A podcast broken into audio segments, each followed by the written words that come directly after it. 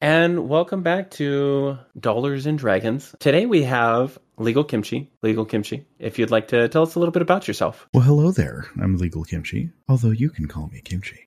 Um, I'm a YouTube video essayist who primarily makes video essays with regards to TTRPG topics and things related to that. Although I kind of dabble in a couple of different things depending upon my mood. I have been a consultant on TTRPG products. Uh, I've worked on An Elf and Orc Have a Little Baby and its sequel as a sensitivity reader. And, uh, excited working with you in some upcoming projects we're going to talk about a little later and very happy to be here yeah, thank you so much, Kimchi, for for coming on. Um, and just so everybody knows, uh, Kimchi is an actual attorney who just kind of dabbles in the tabletop role playing space, uh, like many tabletop people, because it's it's kind of difficult to make a living uh, within tabletop, which is actually a major topic of our podcast here, is figuring out how to make a living and like transform our hobbies into our full time jobs. Um, and with that being said, let's kind of segue because um, not a lot of my guests necessarily have kids. Uh, I have kids and I want to talk about with you like being a parent and being a content creator. And for you, because you work as an attorney and um, you have kids, how do you, what's your schedule normally look like and when do you find time in order to create content? I always felt that I would never sacrifice um, time with my kids for pretty much anything. Okay. Like I, I would sacrifice time from work before time with my kids.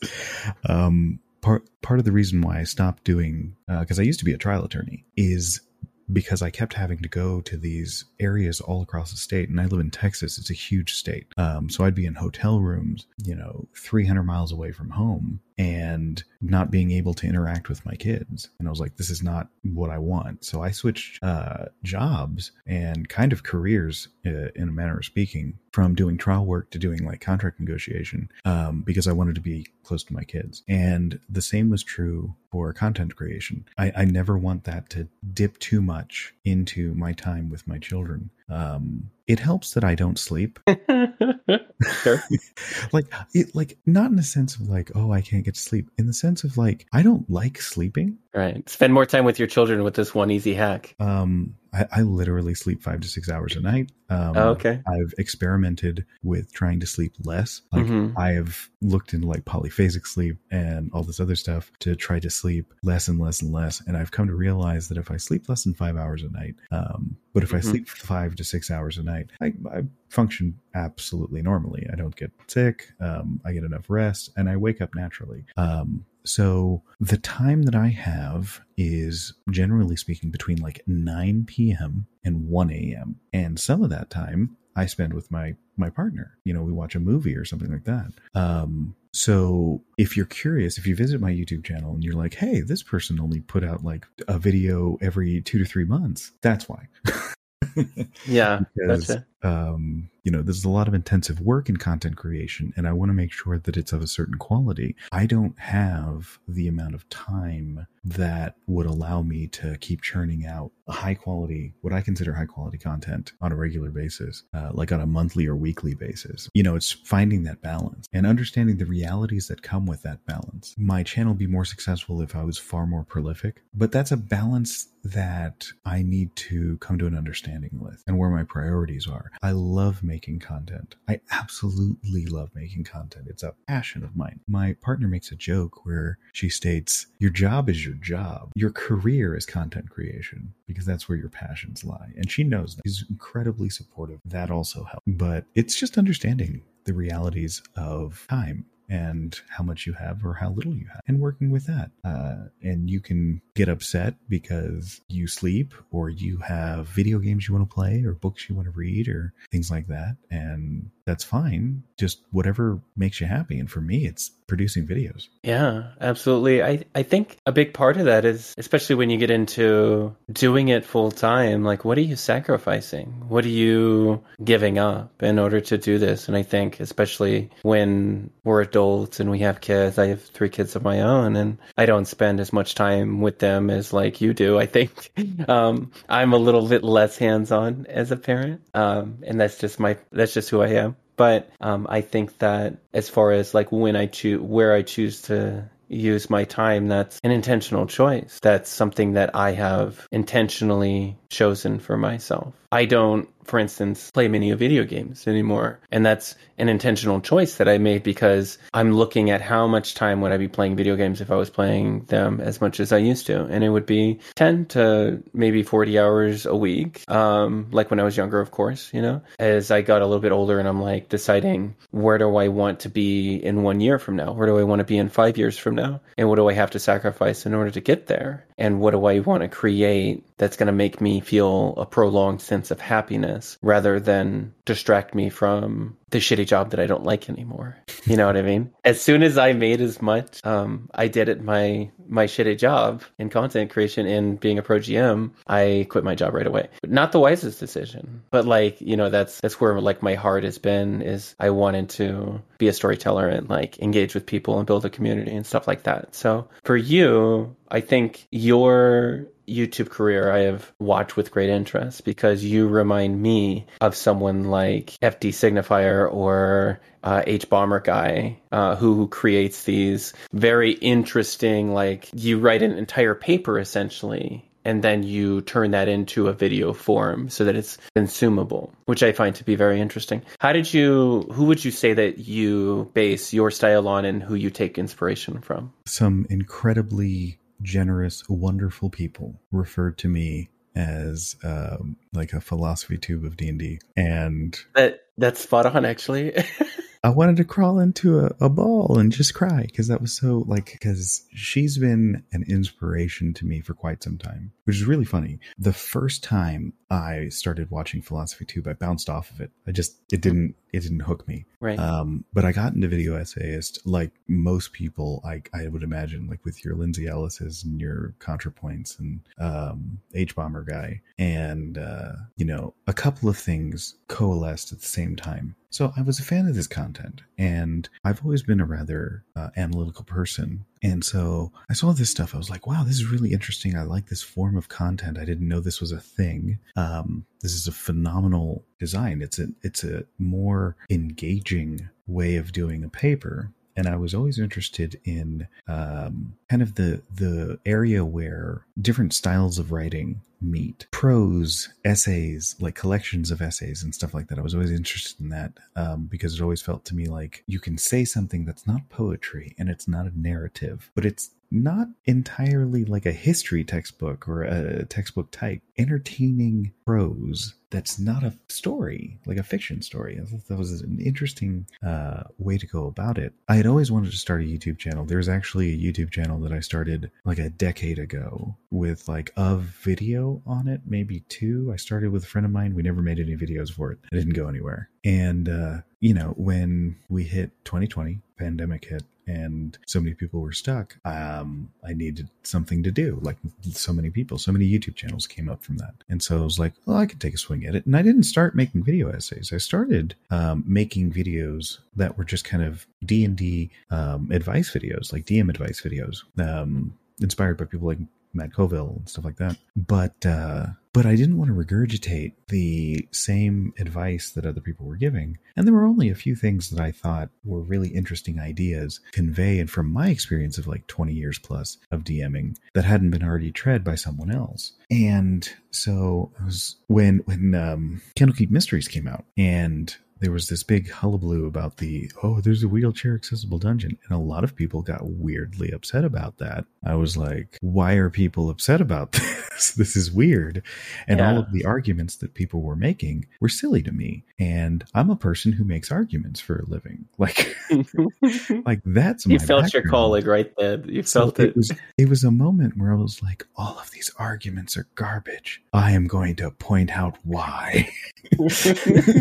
And that that was kind of the inspiration because to, to, be perfectly honest with you i've thought of like just unlisting or deleting the first like 10 videos on my channel because it really came into its own with that video where mm-hmm. i was mm-hmm. like okay this is what i should be doing because i don't want to be just another face giving dm advice uh, online i think i can offer something else that instigated uh, making videos is basically mixing the two favorite things that i have which are like video essays and tabletop RPG. A lot of YouTubers do do that though. Um, once they change, if they change, take their channel in a certain direction, they will unlist their earlier videos. Are you think you think you're going to keep them around for forever? Like some of them, I will I will probably keep around for quite some time, and you know, it's it's almost nostalgic and mm-hmm. funny for me to watch yeah. some of my older videos. Not that I watch many of my older videos before that time, but it was like like it's weird because like when you talk to a, a video person, like a YouTuber, when I talk to other YouTubers, like watching your old videos, the thing that we talk about is like,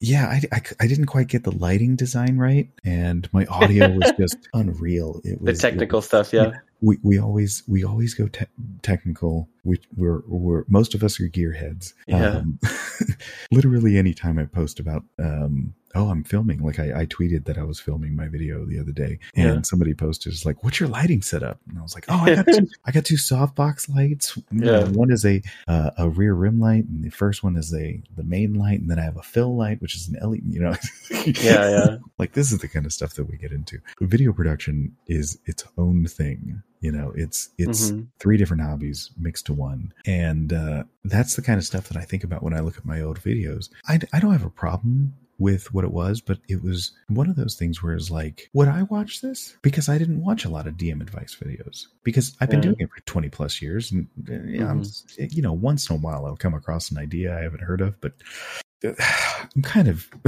yeah, yeah. I've been doing it for a while. Okay. Um, yeah. Because I'm old. but, um, and I've been playing this game since I learned how to read. So, mm-hmm like I'm a second generation player. My dad taught me how to play, okay, because he learned back in the day. And so like I don't watch a lot of DM advice videos. When when the turn happened and I started making the video essays, I was like, I would watch this channel. Right. And I think I think that sort of passion, that sort of is something that translates. And I think it translates into the views as well. Because when I made that switch, I mean the views literally went 200, 100, 4,000. Yeah. you know? Yeah.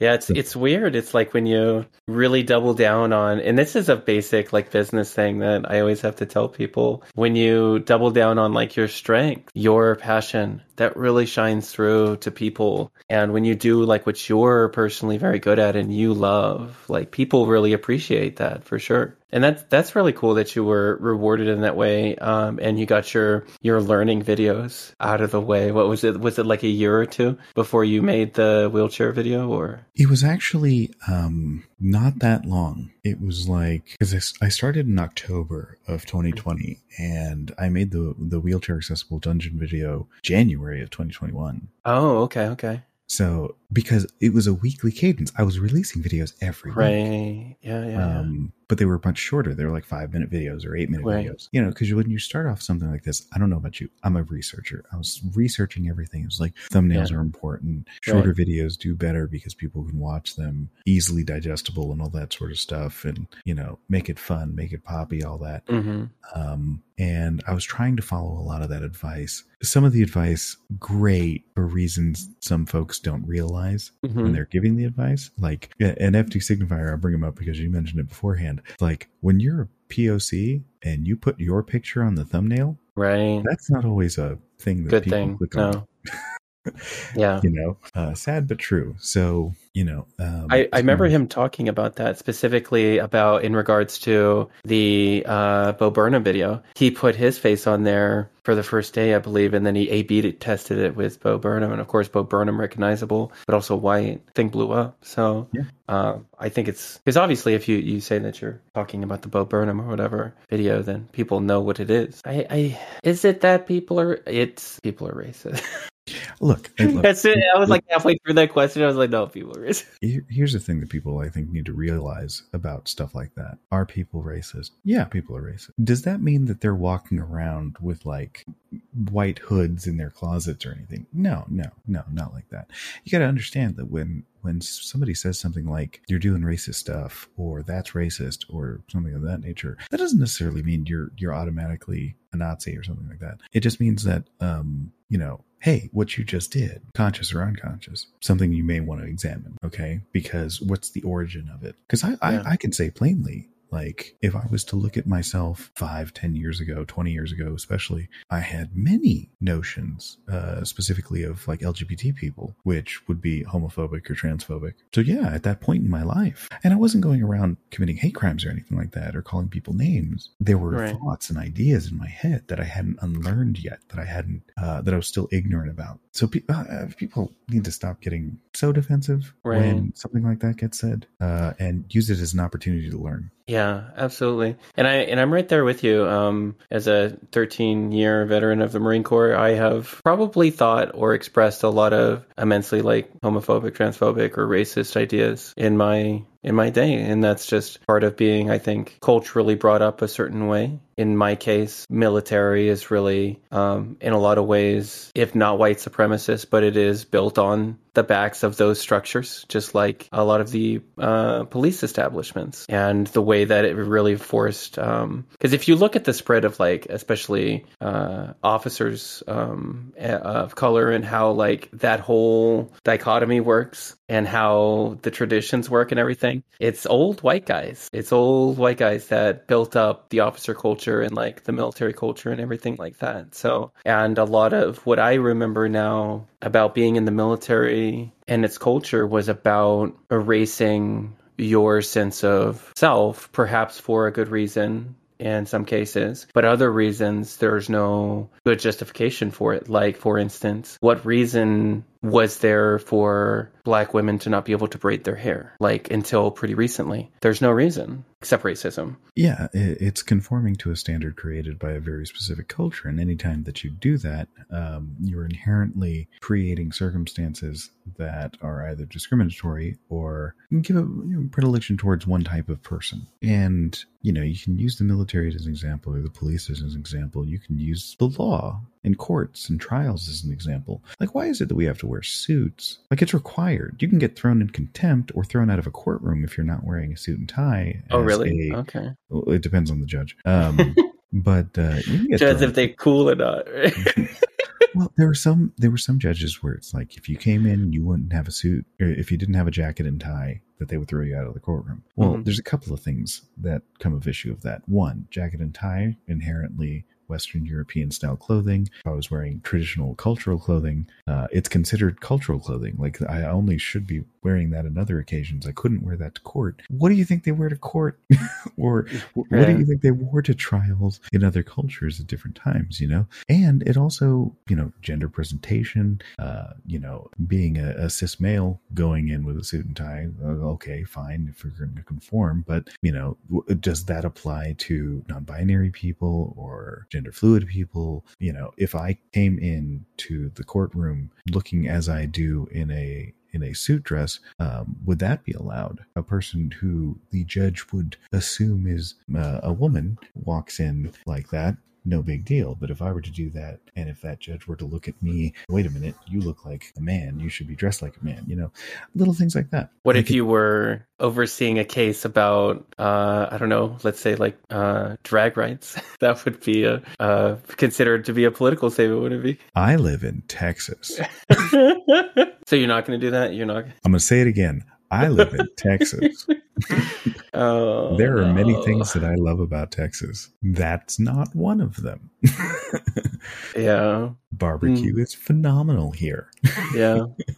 How well? Okay, riddle me this. What's your um? As the crow flies, how far away are you from Joe Rogan now? Oof. Um, well, I live in a suburb of Austin, so Oh, okay, okay. um, Okay. I, I don't know where his house is. I don't Right. care to know where his house is. Um, I did find out that I'm apparently in the same area as like Asmongold. Oh, really? Okay. Yeah, because he has a Frightening. box Yeah. um, listed on his Twitch page, Okay. and I was like, "That's my post office. Like, that's that's the post office I go to." right. oh man, I might see this dude at HEB or something. Uh, I just want to get my frosted flakes in peace. Yeah, I I feel like I feel like Asmongold probably just orders everything and or um is very unintimidating in person. So I think you'll be Who good. knows? Who knows? I, I think I'm unintimidating, but uh, people have told me that, Yeah. I'm, that I'm somewhat intimidating, which is How tall are you? I'm like five eight. Oh, okay. I'm super average. Yeah, average height. Yeah, average height for a masculine person. Um, yeah. Uh, interesting. No, it's PJ. I intimidating. I think just means most people's minds is like serious and like you're not necessarily serious all the time, but like I think you take a lot of care about what you say and you're and when you talk it doesn't seem as casual because you are a lawyer so it's how you're like you're that's because you talk like that so often that i think is why but Okay, okay. You have to understand that there is a difference between content creation kimchi, uh, live stream content creation kimchi, mhm. and me yelling at somebody in Call of Duty kimchi. yeah i i haven't been exposed to call of duty kimchi so i mean Look, um, I once saw, I heard an insult on Call of Duty that cut me. Man, you suck. You play like you had a good job, a wife, and two kids. And I was like, oh too accurate, too accurate. It was the worst Uh, insult I've ever received. wow right on the nose gotcha Right out- I was just like, oh my goodness. Did, No, did you the- respond like, actually, I'm an attorney and I have a loving wife and children. Thank you. No, I, I like I couldn't. I lost all of my articulate or articulation at that point. I was just like, too true, too true. um, uh, my life is fantastic. It hurts so bad. No, um, I mean, I'm. Yeah. it's it's it's um it's hilarious because I am terrible at video games because of what you said. Like I don't I don't play video games that much hmm because I don't have the time. Um, Yeah. if it boils down to it, like, what am I going to do? I, I haven't read like a novel for fun months, almost years. I listen to audiobooks. Yeah, yeah. That's I, my compromise. I will occasionally listen to an audiobook, but a lot of the reading that I do is research for videos. So Yeah. I, well, I believe that. Yeah. I've seen the bibliography on your videos. like the academic papers, yes. Mhm. Um, you know, textbooks, literal textbook. I have a literal textbook over there for an upcoming video, and I'm reading through it. It's like, who? I wasn't that kid. I wasn't that guy in college who's like enjoyed reading textbooks, but here I am, a grown person yeah. buying textbooks. How far you have fallen. I College just- you would be disgusted. unbelievable, unacceptable.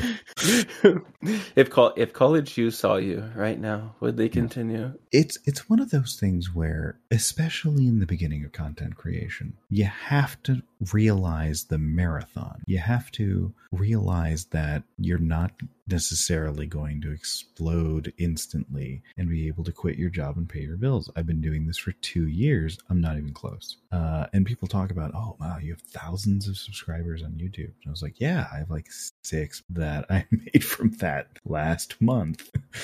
Okay. It, it's kind of the classic um I, I i have my job i have my day job and it allows me to do this. And would i love to make that turn? Would i love to be able to become a full-time content creator? Yeah you know it would be amazing to be able to focus on that. I'd get a lot more videos done. I had a lot more content out and i'd just have more fun during my day because i do enjoy it. It is work. What's weird Yeah. is that you know in this period for the last two years i gave myself a job where it doesn't pay well and i call it fun you know Yeah. it does still work there is still time where like i stare at the screen i'm just like i don't want to edit a video right now Yeah. No, I, f- I feel that super hard with writing and tabletop. And like when I said I was going to get into it and like doing shows and things like that. And it's not always easy, or I, sometimes I have to force myself to keep going. And, you know, with the, the projects that I'm doing and like me doing now the website and the podcast and the newsletter and everything. It can be a lot, especially because of the day job and like how do I find the ability to disconnect and come back and still be passionate about it. Um, I saw Jasmine uh, post about this pretty recently, and she said, you know, people ask me how I maintain motivation.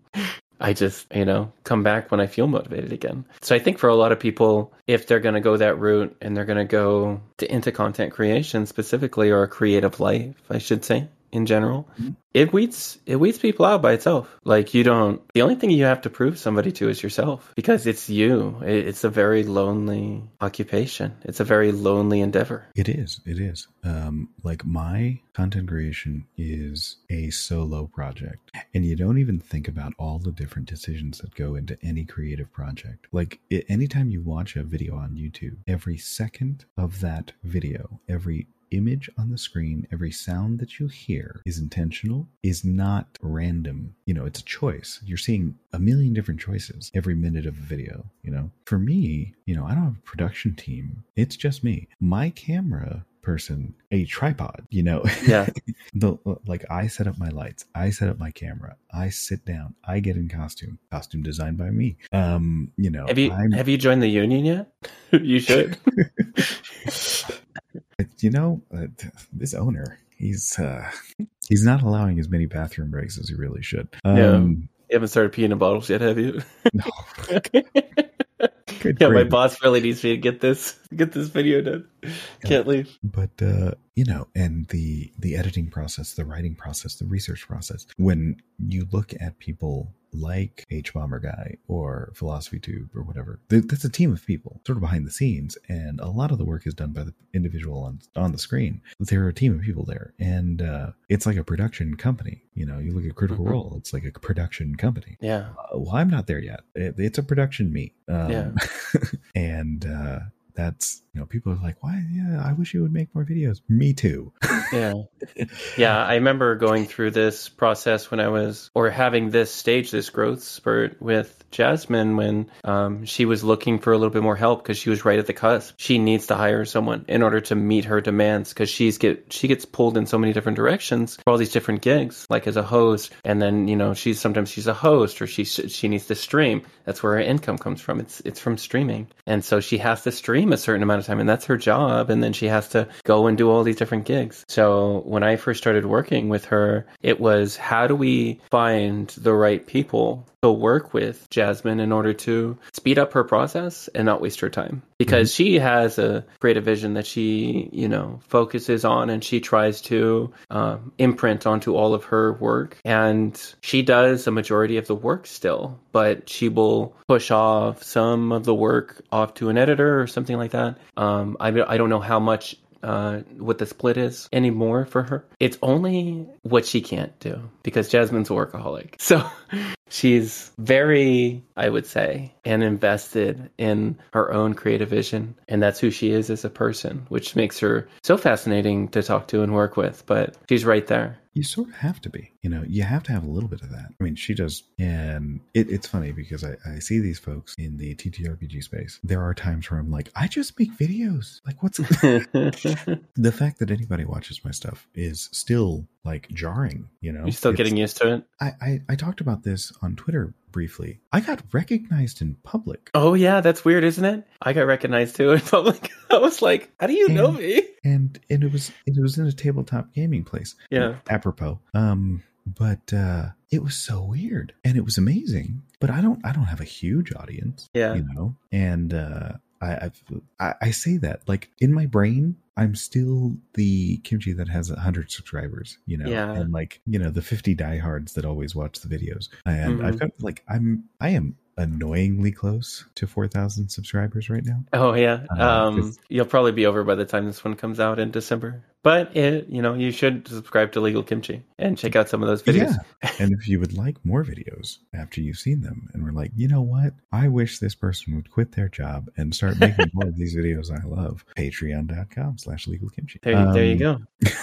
there you go. It'll be in the it'll be in the show description for sure. Let's talk about uh bioessentialism. This is one of the first videos I saw of yours. Maybe I saw the wheelchair accessibility one beforehand, but I remember this one especially was one that grew your channel by quite a bit. If you did, if you don't want to don't mind uh, going into like what initially inspired it and what your challenges were in both making it and looking back on it, how it has sort of shaped your channel. Well, it was inspired by, uh, which is weird considering the origin of orcs. Which, for our audience who doesn't know, Okay, so the origin of orcs, uh, in the Tolkien sense, created the orcs, based them Mongolians, uh, specifically the Mongol hordes. Which, side note, horde is simply the Mongol Turkic word.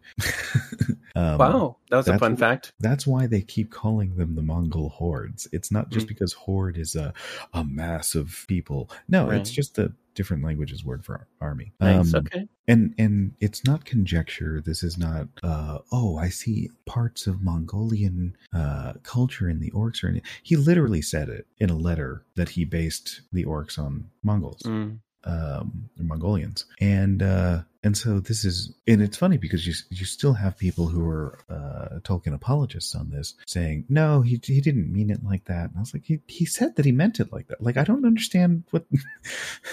gonna argue with the ghost of J.R.R. Tolkien? I'm and and because people you know if you if you are seen to be attacking or slighting people's heroes they get weird right and i saw people in denial about the way that racial tropes or racism plays in and out of fantasy literature and D&D as a as a byproduct of that. And I was like, wait a minute, like it's it the evidence is there. We just need to go into it and talk about. What's funny about that video, I never know if a video is going to pop off and explode. I don't know which videos are going to do great or which do poorly. I've made guesses previously none of them have panned out. yeah. Know? So I didn't know it was going to be a thing. I tried to make something that I thought was interesting, put a catchy thumbnail on it, and call it a day. Yeah. Um, it seemed to, you know, kind of touch a nerve. We have this cyclical conversation in TTRPGs about the whole inherently evil trope. I have yet to hear an argument in favor of it that is compelling. And so many people bring up, like, well, devils are clearly inherently evil, right? It's in their being. because like let's let's talk about devils and angels right? Right. Let let's talk about who, that who from determined person, from from a person who has a background in studying theology with the jesuits mm-hmm. you know? I've i've i've researched this sort of thing. I've studied this sort of thing uh, and the basic story of it. Who was who was the devil he was right? an angel yeah. He was an angel. Mm-hmm. So apparently that didn't make him inherently good. And his devil nature was because of his actions, not because of it, something inherent to himself. Right. Not something so, that they were born with. So even in the circumstance of the story of angels and demons, bioessentialism still doesn't fit into the story. You know, it's so much easier for the heroes because there's such a catharsis when you kill something that's inherently evil. Have you ever played Wolfenstein? Because you feel real good shooting up Nazis in that Yeah. game. Like it's fantastic. Like Yeah. my father and I have this sort of joke. Nothing better than offing Nazis. Yeah. like I grew up in the age where the World War II video game was the thing, right? hmm Um, I don't know about you. I feel more comfortable with the idea of killing Nazis than I do with killing some sort of even an animal. You know, anything, a, a person, a type, a category of human. The the the very idea of oh, but they're not humans. Okay, like pit bulls. People don't like pit bulls, right? They say they're inherently violent. I wouldn't be comfortable killing a bunch of pit bulls. But if you lined up ten Nazis in a row, well, hand it over. Let's go. I would go to Yeah. town. Um, it's it's it doesn't make sense, and it's one of those things where throughout every argument I've ever seen, I've never heard something that was compelling as to why to include bioessentialism. So I was just like, okay, I, I can talk about this for forty minutes, and so I did, and it struck a nerve. Some people hated it. Some people said that I was being too sensitive, Right. Um, which I always found hilarious You're a snowflake. when and and you you and I both know this simple truth. Marginalized people get called overly sensitive, and yet the amount of garbage that we take on a daily basis that we just let go because it's not worth it, you know, would would crush so many people who are calling us snowflakes. It's like, look, I'm just bringing this up sometimes for your safety because if you keep doing this, I can't guarantee it. yeah. Yeah, that's that's pretty much that's that's daily life, I guess. Um Yeah. If if you got really upset and made a scene every time someone did the slightest thing, Right. then It's you'd not- have yeah. no time to do anything, right? Exactly. I'd be just being fucking mad all the time. Yeah. I'd just be Exactly. fucking mad. Yeah, that's why I honestly that's why a lot of the time I don't wear like a dress or anything out in public because I don't obviously I can still be clocked like as a trans person and I don't want to have that conversation with people. I don't like to have people staring at me. People stare at me all the time in public, even when I'm not dressing like a woman, because I'm starting to look like a woman and I confuse people. Um, you know, it's people fucking stare at me uh in public, so it's kind of weird. It feels weird. Yeah, and, and and if you yelled at everybody who stared at you longer than was, Mhm. you know, appropriate, is there an appropriate time frame? Yeah. but you don't. You let it go and you let so much stuff go. My girlfriend tells me the wildest shit because she's isolated, right? So she's a barista that works in like one of those parking lot places. So she's alone, is my point most of the time, which gives people the free rein to say the wildest shit to her like all the time. Everything from like the most vile thing to like sexual harassment to people trying to grab her to like calling her like weird stuff like chocolate goddess over the top cringe but mm-hmm. it's like you know she every day she's like she like well i because i asked i asked her like hey what are these weird things that people are telling me and she did it for a week and she just told me like the weird shit that people tell her i'm just like oh my god like these weirdos in the woods like think that they have a chance like with that line that's their line. Like i don't know. I don't get it. But i you know i don't understand it. But uh but yeah, so like the bioessentialism came out of a very similar genesis as the the wheelchair accessible dungeon video in that mm-hmm. I saw a bunch of people making really bad arguments online. Like if you make a bad argument online, I'm probably going to make a video about it because that bothers me. It's Good like content. a tickle, it's like a tickle in my brain where I'm just like, you're wrong, and I want to go like 35 minutes onto why you're wrong. um, and and and you know, I like presenting in that in the video format because one, I think it's more fun. Two, yeah. it's not directed. It's not like a bad person because of your argument, and I'm going to get into a Twitter argument directly with you where no one else is going to pay attention to this except for you and me, because that's going to resolve anything. Pretty careful with my language. And what's telling a ton of people, well, you said that if I uh, inherently evil orcs in my game that I'm racist. No, I actually said the uh, said that you weren't. Like I specifically state this doesn't necessarily make you racist. Um, you clearly weren't paying attention. So it's like a dead giveaway because those who aren't paying attention, those who hold on to preconceived notions that they have, they'll give themselves away in the first first yeah. comment, first tweet. Clearly you didn't see it. Clearly you didn't watch it. I you just made an assumption and you felt defensive because hmm. maybe you feel a little bit of guilt. Because my point isn't to make people feel guilty. My point isn't to attack people. There are other people out there that'll do that. Whatever. That's not my thing. My thing that I'm trying to do is have people examine the things that they enjoy. I'm not here to tell you to stop enjoying what you enjoy. I'm here to tell you why you should think about the things that you enjoy. Okay.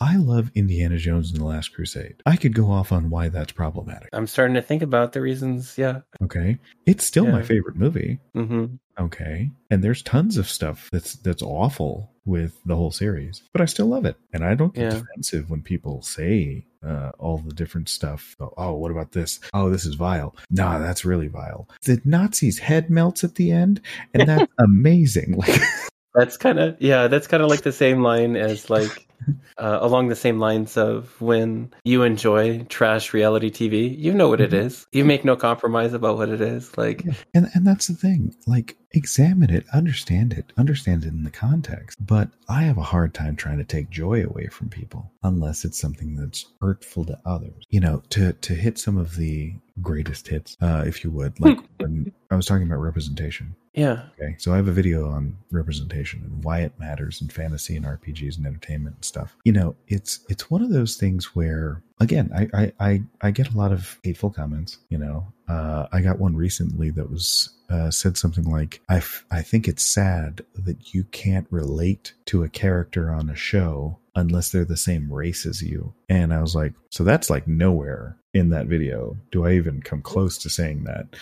okay. Yeah, it's like, why are you projecting that onto me? Like a bit of projection, don't you think? Like that. That's that's this is a moment where you should look at your own comment and do some self evaluation. Turn the comments into a mirror. Because number one, I'm mixed. I have never seen someone like me on right. a movie, and I probably never will. How many Puerto Rican Koreans are there in the world? I know right. of two. They're my brothers.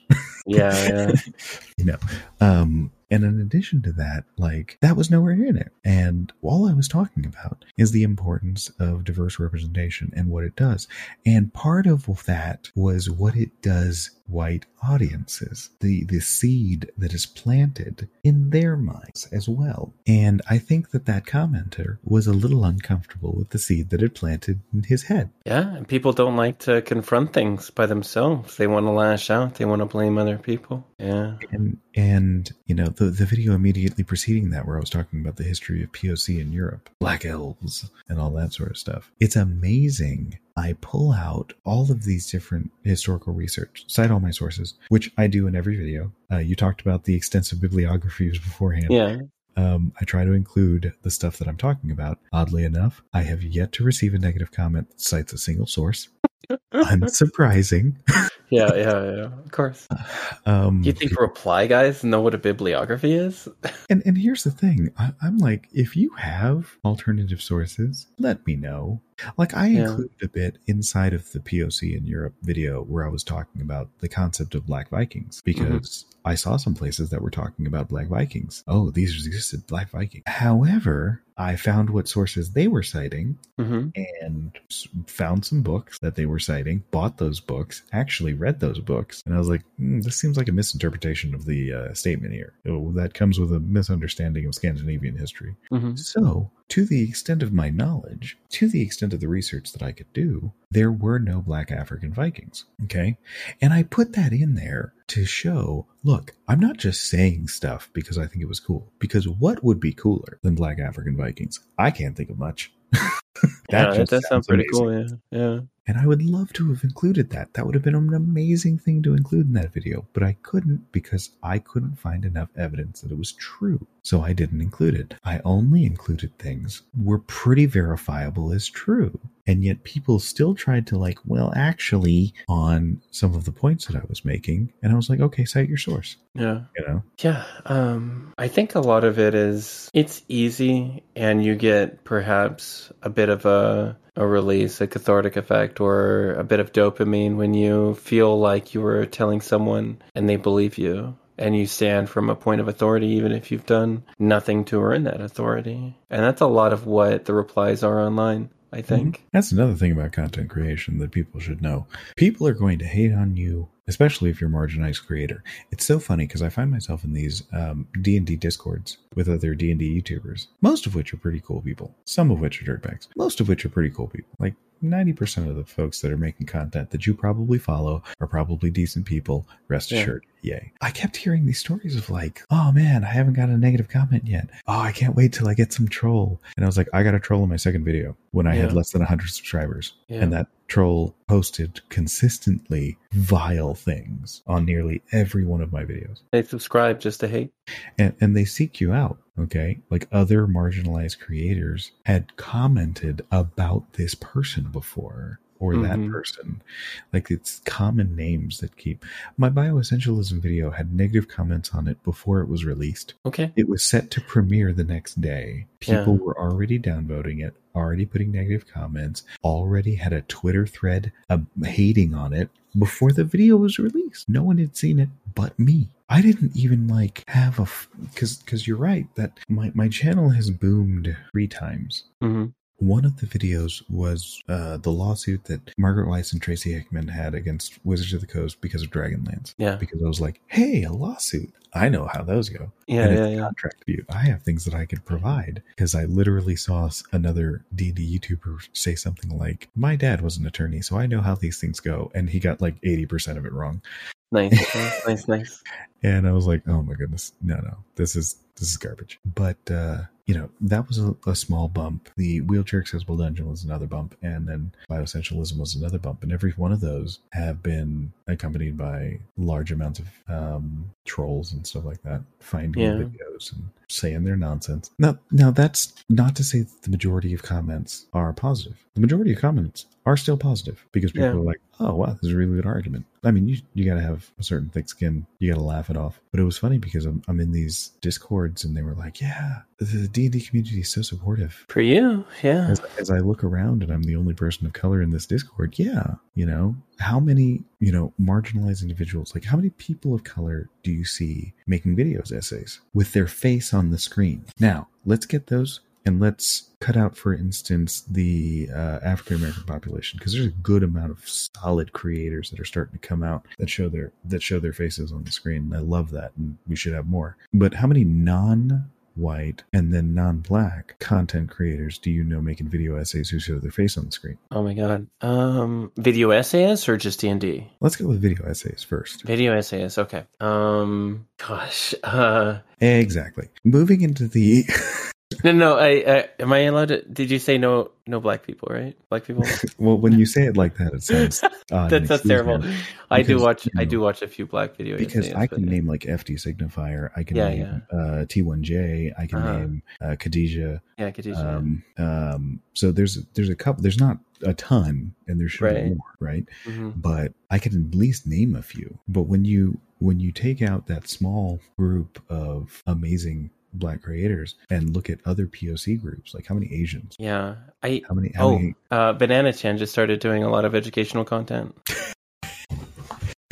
Yes, absolutely. Um, yeah, and you should uh, you should check her out if you love TTRPGs. She has some great content on YouTube. I've subscribed and I've boosted the channel both on my YouTube Yeah. and on Twitter. So, um, yeah, awesome stuff. But um, like it took a second, right? And, and how Yeah. many how many um are in the TTRPG space? Like Asians represent Jasmine, Yeah. obviously. It starts getting more uh, in the generalized TTRPG space. But how much of that is the fact that we seek these out? Like I intentionally look for folks like that. You know, it's it's one of those instances where I had the option early like i was brainstorming about my channel. I was like i'm going to put my face on screen. And it's not because of a vanity issue although everyone who creates youtube content is an uh, uh, attention hungry. Yeah.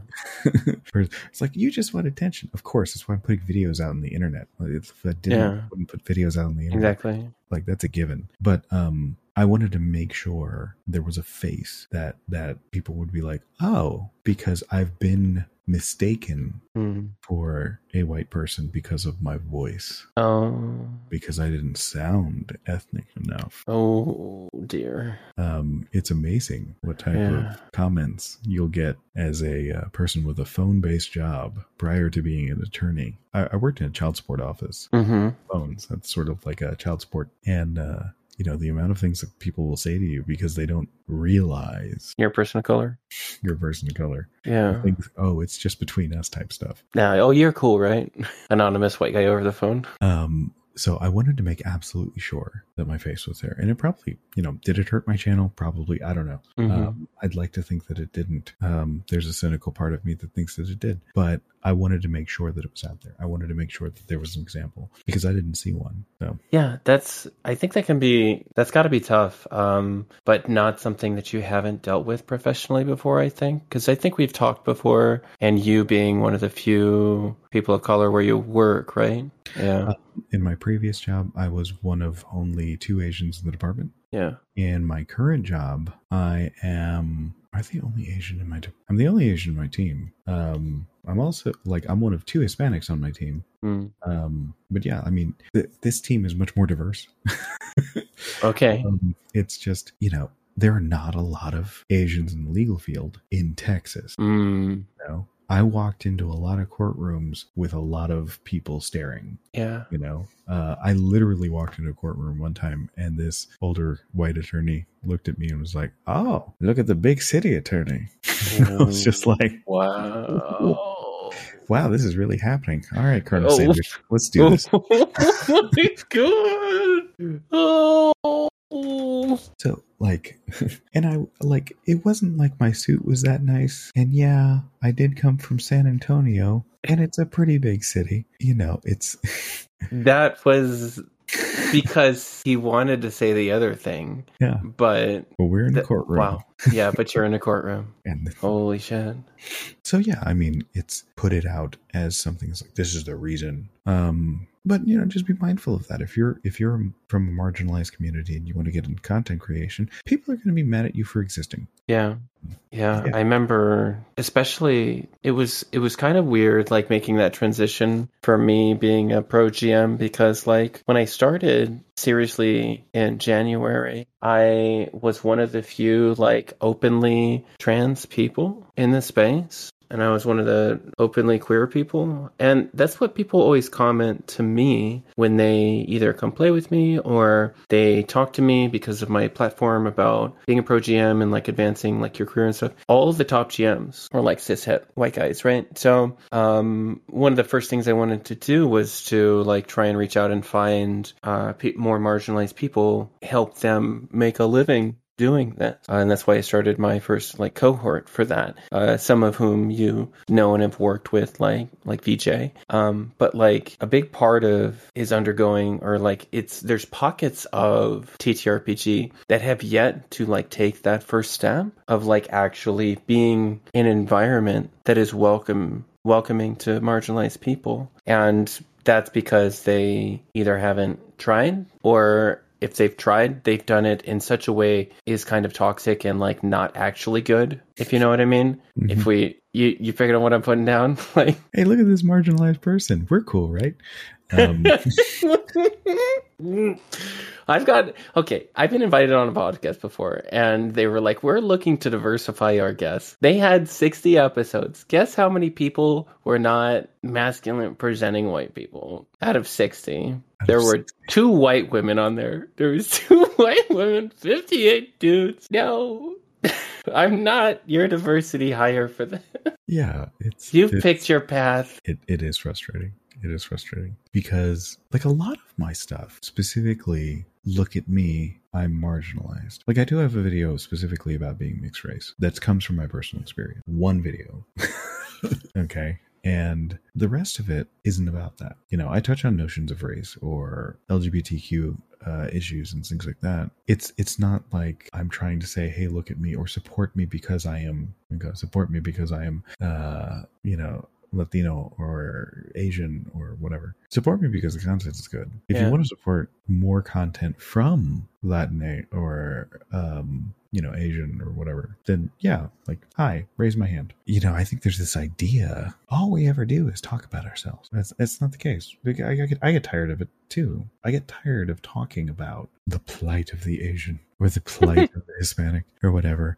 I love this game. I love talking about stuff. I love, you know, diving into issues and being analytical. And I think that presents in what I do. But uh, it's hard sometimes because there is this little tickle in your brain that asks questions you know and that's that's that's part of privilege that i think uh, people don't understand. One that it's a horribly named concept but two the privilege is the the advantage of not having that voice in the back of your head um like for that email like you were just talking about they explicitly told you that you were being reached out to because they wanted to get that diversity hire so to speak and when they don't say that openly but you look back at the back catalog and it's you know fif- 60 or 58 monochromatic cisgendered white males. Look like the president list. Like yeah um you, you you have that voice in the back of your head. You're curious you know and you don't want to. You don't want to assume that that's why. And then you have this internal struggle. It's like should i do it? Use the exposure. It's really good.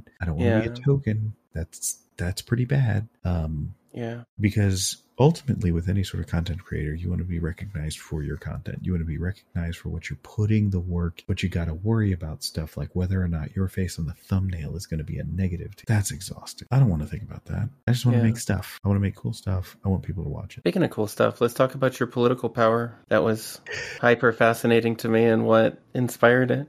Okay, so what inspired it was my background. Um, so I have a degree in political science. When post people hear about political science, they keep thinking about like, oh, so you you read about capitalism and communism and Marx and Engels and John Locke and Thomas Hobbes and Leviathan and all that. I was like, no, we studied like political science is a wide field with so many things included into it. I studied empirical political science specifically with the direction towards uh, international relations and security because I went to college in that like directly post 9/11 world, right? Right. Yeah, yeah, yeah. when I think of politics or a political game, this is a very different thing than what people think it is. And Yeah. power and the way political power operate is something that I think most people don't understand. Absolutely, I agree. Not only, okay, so it was also a little bit of a, a peek behind the curtain. I'm gonna I'm gonna take the mask off for a second. Look at my channel, and I've seen people do this. Oh, I don't like D and D. I'm not gonna watch this guy's channel. I would love to tell you that I have a D and D YouTube channel. What I actually have is a video essay channel that has a tendency to use TTRPGs to teach people about topics they need to know about. It's just a vehicle that I use to deliver the message. My representation video has very little to do with TTRPGs.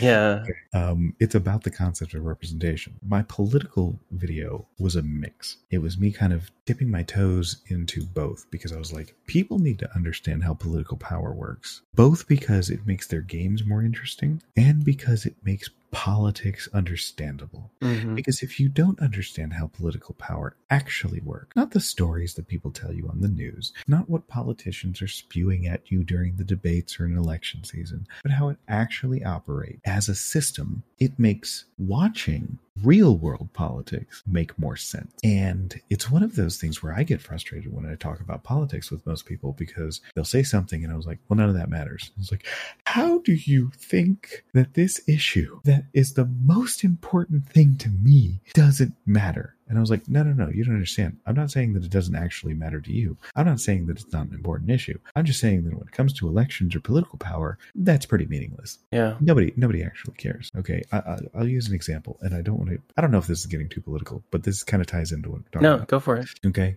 Um, the Democratic Party during the last election in the United States pushed the idea that we needed to vote for more Democrats because we needed to pass protections for like Roe v. Wade to codify it in law. Uh, the immediate question is you had the House and the Senate and the presidency. why didn't you do it when you had all the power? Because they wanted to retain power. Because the issue doesn't actually matter, but Yeah. it does matter. Of course, it matters. It's an incredibly important issue. It's materially one of the more important issues that we deal with in American politics. What I'm saying is, it doesn't matter in the political game. Mhm. It doesn't matter when we're talking about political power. It's a tool to get power. You need to get power. Oh, we're not power hungry. We just want to improve the lives of our fellow human beings. You have to be power hungry to do that. It didn't come up as an item that they would push until it could be used as a vehicle to get people to vote for them. like people look at politicians and are like, "Oh, they're hypocrites." Is it hypocrisy? They don't actually care. Like it's it's just it's it's it's levers, it's buttons that they can push. The stories don't matter. Well, why did this? Uh, it, it's like you know when we hear about things in history, we're told a narrative. We don't realize it. We don't think about the news as being a narrative, our history textbooks as being a narrative, but they all are. Okay, there's there's mechanics that are going. Okay, and everything has it. You know, why do we intervene in certain countries and send our military, but in other countries that are doing worse things, we don't? Well, there's a reason for that. Why is it that we get involved in some wars? Why is it that we promote certain regimes and we don't promote other regimes? Why is it that we supported this person and not that person? And on the surface, it seems hypocritical. It's like, wait a minute. The United States sent money and aid to a communist country in the 1950s? What? Weren't we supporting fascists and capitalists? Why were we supporting a communist? Because none of that actually mattered. It wasn't about capitalism, communism, fascism. What was in the interests or gaining power? That's what matters. Everything else is just the sprinkling. Everything else is just the seasoning, the story that they tell you. And so the world makes a lot more sense when you when you understand the mechanics of it. And your D&D world, your tabletop gaming world also makes more sense because there's a tickling notion in the back of your mind that understands that these kingdoms, that the city of Waterdeep or the political structure of the Forgotten Realms, any of that, like none of that makes any sense. And there's a part of you that understands that it's fiction because of it. There's a part of you that doesn't buy in because it's fantasy land. And that video was sort of like, this is how it really works. And there's competing theories. I, I, I tried to explain that uh, in anything that I do. Like what I'm presenting is what I think is a compelling theory on empirical political science and how you can utilize it. And even so, people didn't get it. Some people didn't get it. People like the uh, like the politics video did pretty well. I immediately followed that up with an international relations video, which was basically a sequel. I saw this Twitter thread of a person who started bashing the video because I had a sequence where I explained liberalism. And I think that they assumed that liberalism and being a liberal in the American political sense were the same thing. And they are not. they are wildly different concepts. Yeah. Because, you know, different words have different meanings in different contexts. So, like, I was doing a juxtaposition of realism theory and um, liberalism as a theory of international relations. I don't know. People didn't like that one as much. And I got a lot of comments where it was like, this one hit different, this one felt different than the politics video. And I'm trying to like rack my brain as to what the difference was. And I think a little bit of it is that uh, the international relations video kind of touched on some points that made a lot of people uncomfortable Yeah. because it, it, it made a lot of the notions, even more than the politics video, it made a lot of the notions of what we think about when we think about international relations seem silly. I, like, I don't know what to say to that. like it's it's when you study politics, the like I did, the world becomes a place that you understand better, but you don't like as much. What are you working on now? What's your new video that's probably out by the time this airs? Yeah, it should be. Knock on wood, it should be out. Uh, it's uh, revolutions. Oh, interesting. Okay. It's a video on revolutions and rebellions, how they Hmm. happen, why they happen, why some succeed, why most don't, and the realities of what happens when a revolution does succeed. Yeah, I think it's I this is something that I know a little bit about at least in terms of like when I was studying how they worked for my job when I was in the Marine Corps and the statistic probability that if there's a revolution or armed conflict in an area and tell me if I'm wrong because you've just done research on this there's a statistic, statistical probability that it's going to happen again in 10 years and once you have that past the 10 year mark percentage chance of it happening again drops drastically but you need to get past 10 years of the re- a- after the revolution or you have like another cyclical revolution is that true Well, um, we don't go into that specific concept, but we do talk about like why a revolution will descend into another armed conflict and why some don't. And it's very interesting. I got um, a couple of PhDs to be on camera uh, Mhm. through some Zoom calls, and uh, one of them is a professor from the Naval War College. oh wow okay and very generous with their time and had phenomenal conversation. And I, you know, editing a video, it's just like, I would love to put this entire hour and a half conversation in there, but put, put it on your patreon you should just put Um, it unedited on your patreon as long as the guys maybe, cool with it maybe. Um, man I gotta ask. I, I, Yeah. I gotta ask. Oh, they're both. Um, I mean, come on. They're they're. I, I know but like i you know It's you, you know the field, right? It is inundated with uh, white males. Um, Mhm. I mean, it's not their fault, It's- and you know, I these are just people that I happen to Yeah. uh, have connections with and were able to reach out to. But uh, even even so, they incredibly insightful, and uh, it, it actually got me a little bit because the professor was like, "Yeah, I watched a couple of your videos. You're well researched. You really make some solid Nice. points." And I was just like, "I just." yeah war college approved legal kimchi nice Like, feels it- good It it never gets old because I've had a couple of different college professors comment or reach out to me on Twitter. This is really good. And I, you know, there's a part of me that's just like this is super elitist and it doesn't matter and all this sort of stuff. And there's another part of me that's just like, good oh, what, what is take your that? w kimchi take Yeah, your fucking like- w I, I'm overanalyzing the compliments at this point. No, you you just want to be in the muck with all the shit turds and the grognards. You just like I don't deserve any of this. Well, I I think it's it goes back to when I was when I was in undergraduate. I had Mhm. a couple of different options, and I wanted to go to grad school, and I couldn't get a professor to write me a letter of recommendation. Oh no. And I had this sort of chip on my shoulder about it, and I ended up going to law school because I knew some attorneys who would write me letters of recommendation, but I didn't know professors who would write me letters of recommendation. So I couldn't get into grad school, and I went to law school instead. So there, I think there's a chip on my shoulder uh, that I didn't get my, you know, like master's degree in international relations and all that. Mhm. Um, but uh, I think it was it's interesting because I think the mix of my political science background and my legal background provide an interesting analytical lens that I apply in these videos that hopefully provide something that's significant that no one else is doing. Wow, that's you know honestly, Kimchi, that's that's so dope. Like, people are so fucking cool, you know. Like the whole different experience that every person has, and everyone coming to your table is bringing something very unique and special. And especially like as a storyteller or as someone who can like educate other people. Like, and you and I were like millennials, so we're old as fuck on the internet, right?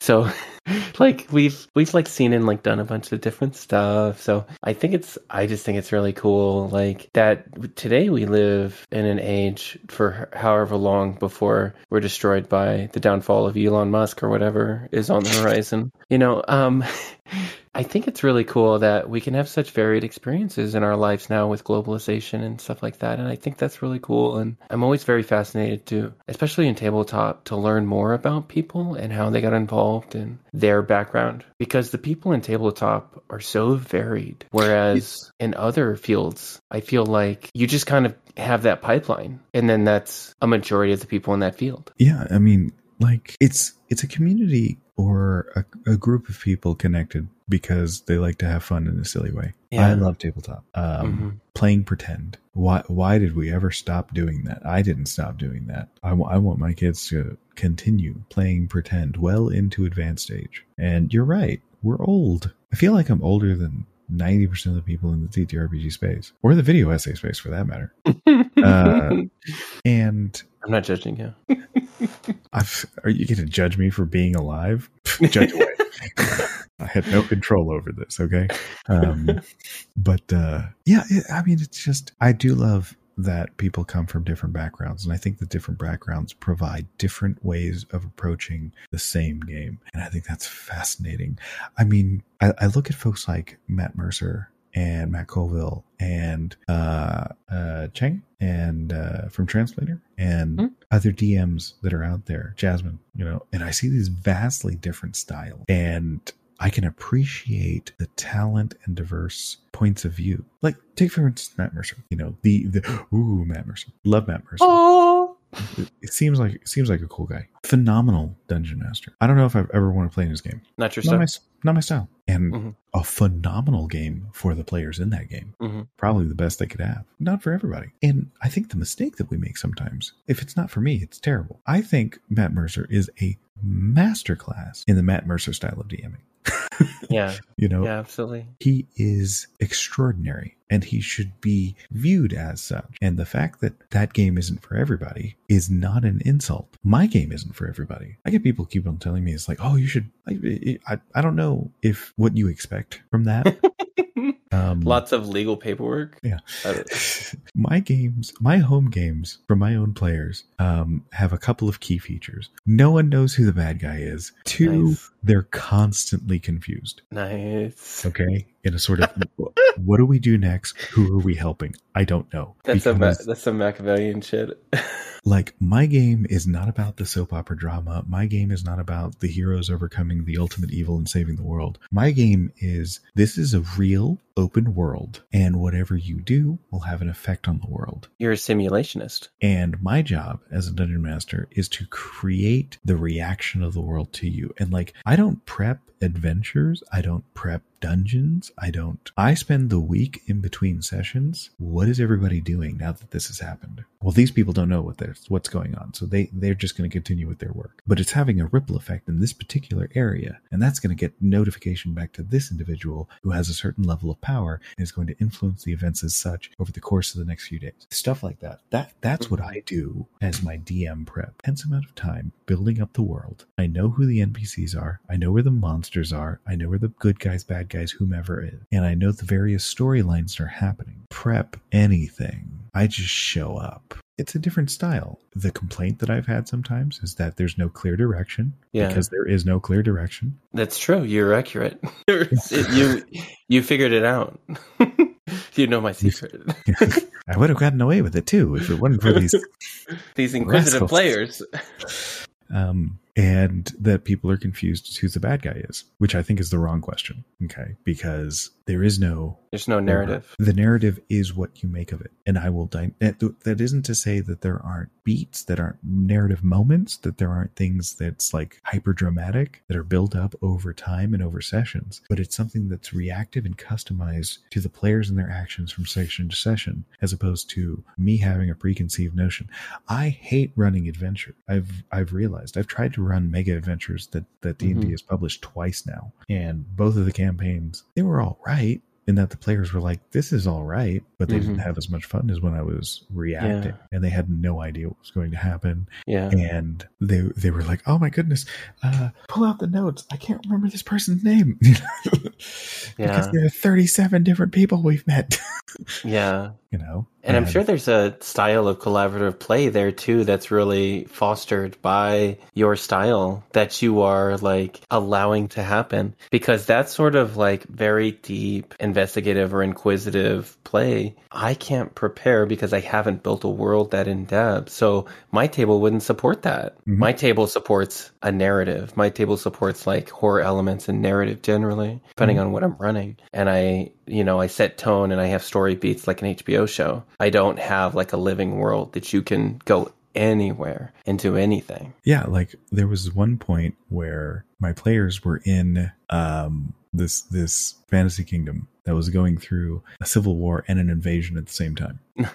oh no. Um, Confusing. I don't know who to help. What's going on? What's this area on the map? Because I have a map. Um, and I was like, oh, that's that's the grass plains. Um, various monsters roam there. And uh, the main profession is actually monster hunting, where people go and hunt them like game. Can we just like abandon this and go there? Absolutely. Monster hunting campaign begun. Yeah, like Yeah. completely, like complete tonal shift of the campaign, complete different storyline, and they ended up not doing it. But I was like, I'm yeah, I'm prepped for that. Like, if you want to go over there, absolutely. Because then they got like kind of used to it, and uh, in the second campaign, they were like, what if we just left on this ship and went to somewhere completely else in the world? And I was like. Yeah, go for it. And so they did it. And I was like, okay, now you're here. And these are all the different things that you, you know, learn about. Oh, and then you meet this one person at the port. And this is a different, you know, culture that resides here. And by the way, you don't speak this language. Wait, we speak common. They don't speak Iberian common here. They speak the common of Termijana. That's a different common. because you're in a different country now and they speak a different language with a different history and none of you pick that one and you could have because i've like i make my players when they say oh i speak common it's like you speak the regional common of where you're born there is no universal language here I think You know? sometimes that's presented as like a barrier for getting to the story, but the way that I'm interpreting this, and correct me if I'm wrong, you really like to embrace multiculturalism and mm-hmm. present that as a big part of the story as well. because they learned and so the second campaign some of them learned multiple forms of common Yeah. and i'm loose with my language rules in that other people can like you can learn a language over time you know it's not just like a die roll Right. you can learn another language i mean if you if you're entrenched and you study you can learn like basic communication you know Yeah. over time and stuff like that And that's definitely like that's removing like sometimes there's mechanical barriers, there's written barriers in place because the game was originally conceived to be played a certain way. Mhm. But if you want to homebrew away and like do stuff like that in order to open up more possibilities with your story, then absolutely. Of course mm-hmm. that's a good idea. I mean, I had a circumstance where it's like, oh, but I speak Elven, Sylvan Elven. You don't speak High Elven. And if you're on a different continent, they don't speak anything related to that type of Elven Mhm. over there because it's a different culture over here. It's not just elves, it's the elves of this nation or whatever, you know? And maybe the elves don't have a distinctive language in this particular country because they've intermixed with all the other cultures there. They've created their own language over time because that's how cultures work. People forget Latin languages. That spans from Spain to Romania. Mhm. All of the languages in between are Latin based, Yeah. but they're different. And you kind of get some words and you kind of don't. But then in Romania, you cross over a few miles and they're speaking Slovak languages or Slavic languages, sorry. So they're not even speaking, and it is a wildly different base crossed over a river and, uh, you know, like Korean Chinese. And even saying something like Chinese is like, well, which Chinese? But there's vast differences between the two languages. Vast, vast differences. I can't, like, I can speak a bit of Korean. I can't even come close to understanding, uh, like Mandarin. There's, there's no relationship. like, I, mm. Yeah, I think that it depends on your framework then, like as a storyteller, like what is how are you framing the learning of languages and how are you framing all these different cultures? If you are presenting them in such a way to be different and it is a barrier, well, what does it take to break down those barriers? What does it take to actually learn the language and experience that culture? Is that a journey that's going to be fun along the way for your players? How can you make it fun and how can you if you have like, you know, someone who's a gamer, someone who's more of like an achiever or uh, how are you going to make them happy at the same time? Mhm. Um, and I think that's an interesting, very interesting question when we when I talk to GMs who have a very different storytelling style. Because I think for me, my hesitation with doing something like that deep dive is like it's gonna really fuck with my pacing. so like for me, like I would have to care really carefully construct something like that. But um, yeah, switching to um, I think this feeds perfectly into uh, the Vineyard, our standard plug for my podcast, um, which you of which you are a contributor of. If you would like to kind of tell us what you're contributing um, and both parts. So we have your your NPC lieutenant, the solicitor, and then we're also looking at some additional areas in contract legality and some of the sort of ins and outs of our conversation that we had outlining contracts and how basically I've just created an American corporation. Yeah, yeah. Uh, it was funny because you showed me the contracts uh, that you set up. It's like, yeah, it's this evil criminal organization, and I was like, this is more lenient than a standard corporate contract. Like, I did my best to be evil, okay, Kimchi? Like, it's like your level of evil has nothing on reality. it's meant uh, to be fun, is why. yeah, yeah. And that's the thing. That's the thing. You know, obviously, it's bringing in a little bit of my legal expertise, but uh, in a fun way. And it's it's not trying to. It's trying to get it correct enough. It it does feel official. It feels real because it is, mm-hmm. um, but not so real. It's no longer fun. Yeah, it's bogged down by the minutia and like you know role playing. You know, in the courtroom for six sessions. Like, yeah, like, like, part of my job is literally arguing about like two or three words in a, in a sentence for like 30 minutes um, because of different interpretations of what a, a word here a word there says. Fine for my job, not for the game, right? Yeah.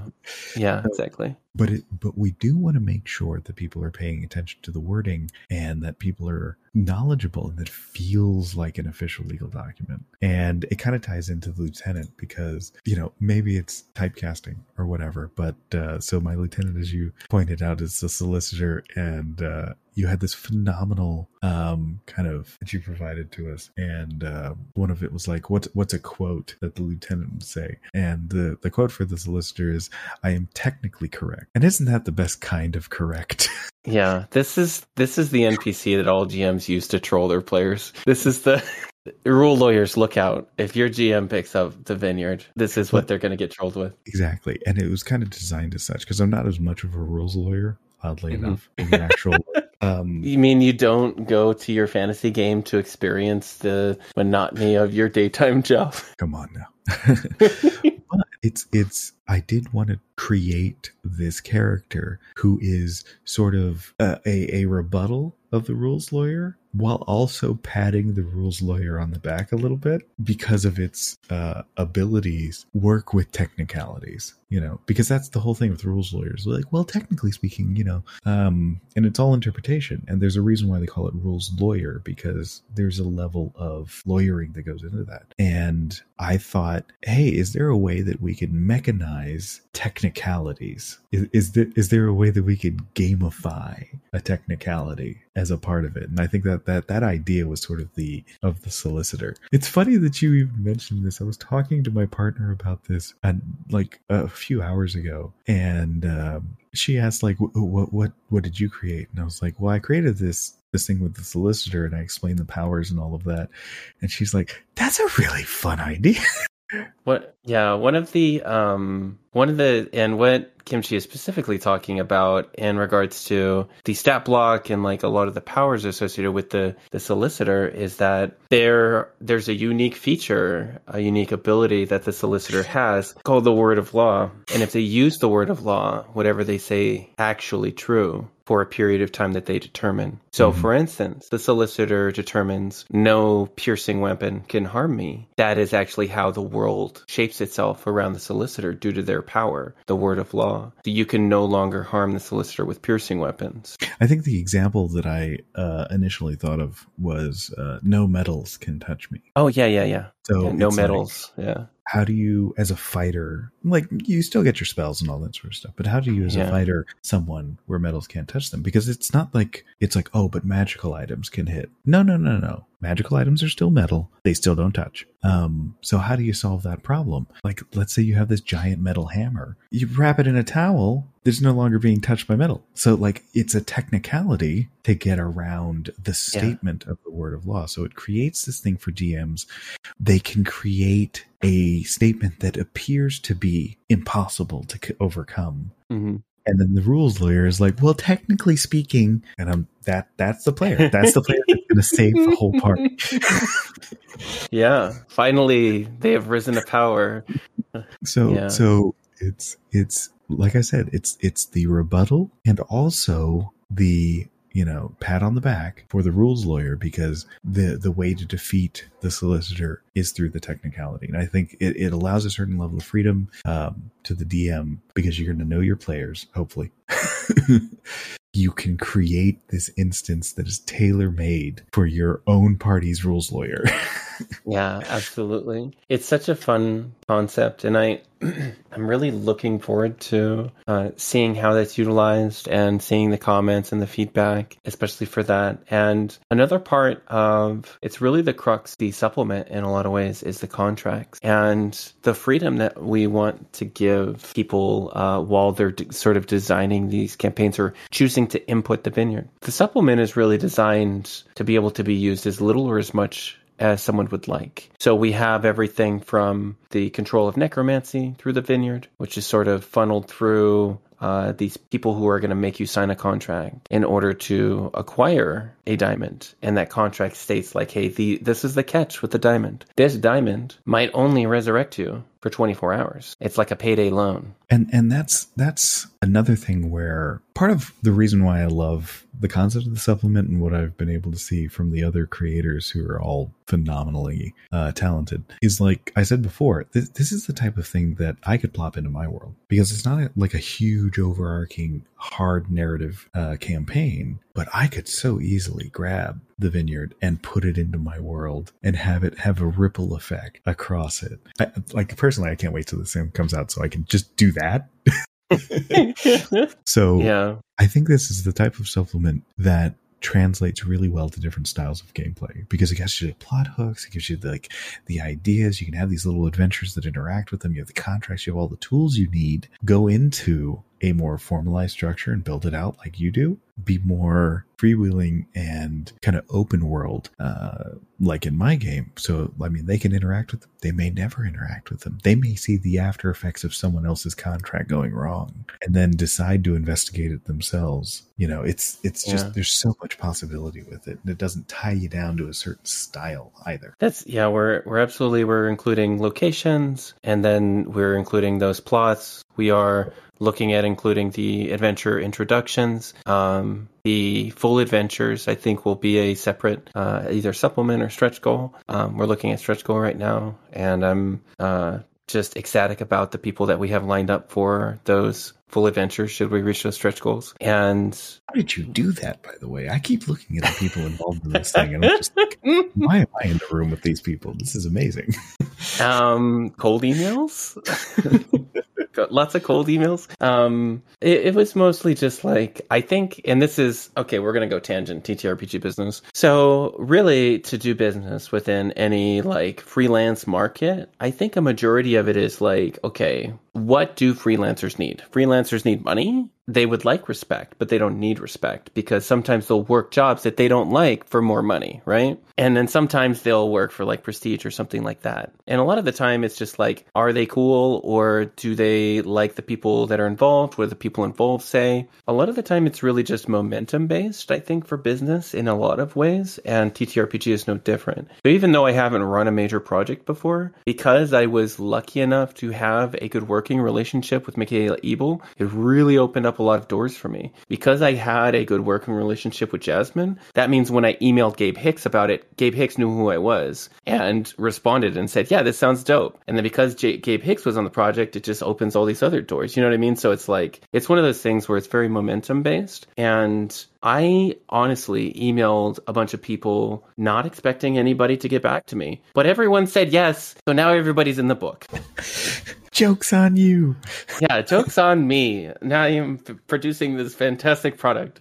But yeah, about like the solicitor and all of that stuff, I am super excited about the things that we're going to provide people to use at their tables, including the contracts and low key. This is interesting for you, especially Kimchi and perhaps our listeners. I talked with our manufacturer. They they're going to do contracts. We can we're going to have pamphlets of rip outable contracts uh, with parchment with the print of like the generic, like the boilerplate, and then you can mm-hmm. write in what you need. Um, so we're gonna have like stuff like that as part of like the offering as a value add as well. I oh my goodness, that's what I miss about modern D and D supplements is the little stuff like that. Yeah. The tokens, the the the rip out papers and stuff. Oh, Yeah, it's we're we're also looking at doing like um, fancy quill pens and stuff for uh, the contracts to be signed with, and so just silly stuff like that that like thematically really brings players in, um, and of course VTT options and stuff like that. But like you know, we, we gotta we gotta think about like the the the actual stuff that needs to get manufactured, all the VTT stuff. That's way easy as far as like delivering the product. You know, just email it to people. So W- w- will there be tiny vials of red ink?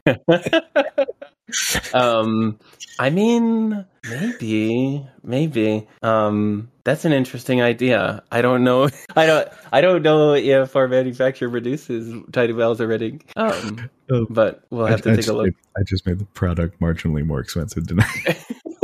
No i'd have to take a look. I don't i don't know. Um we're gonna have to look into like all of that though and see see how things uh buff out. But yeah um kimchi thank you so much for coming on. This has been so fun. A long while even if this gets edited down, I think it's still going to be like 90 minutes at least. Um, so that's perfect because I love talking with you. This was great. Um, before we before we break here, do you want to talk about some of the stuff that you would like to uh, link? We'll put it in the description. As men- as I mentioned before, I make video essays over on YouTube, youtube.com slash legal kimchi, and you can find me on Patreon, patreon.com slash legal kimchi. Uh, it's one of those things where, look, I'm not telling you to, to donate to the Patreon um, unless you have the means to do so and would like to support that type of content. Um, I'll be making the videos regardless. It just helps me out. It helps me, you know, justify the time and effort because these things are huge time sinks. Um, and I hope that it comes out in the final product. It's content that I think will make you think in the TTRPG space and outside of it. You know, I, I am planning on doing videos that aren't necessarily related to TTRPGs as well. I'll always be doing videos in TTRPGs, but you know, just whatever topics interest me, tickle my fancy. Um, so if you like that, if you like deep, thoughtful, analytical content from YouTube, it's so helpful. Little thing, little things like uh, just subscribing. It's free to you, and it makes my day. And leave So- a nice comment. Leave a nice comment. like, comment, and subscribe. Smash the like button, folks. You're the last YouTuber I'm bringing on this podcast. I'm just kidding. All right, thanks, folks. Um, yeah, I'll uh, see you next time.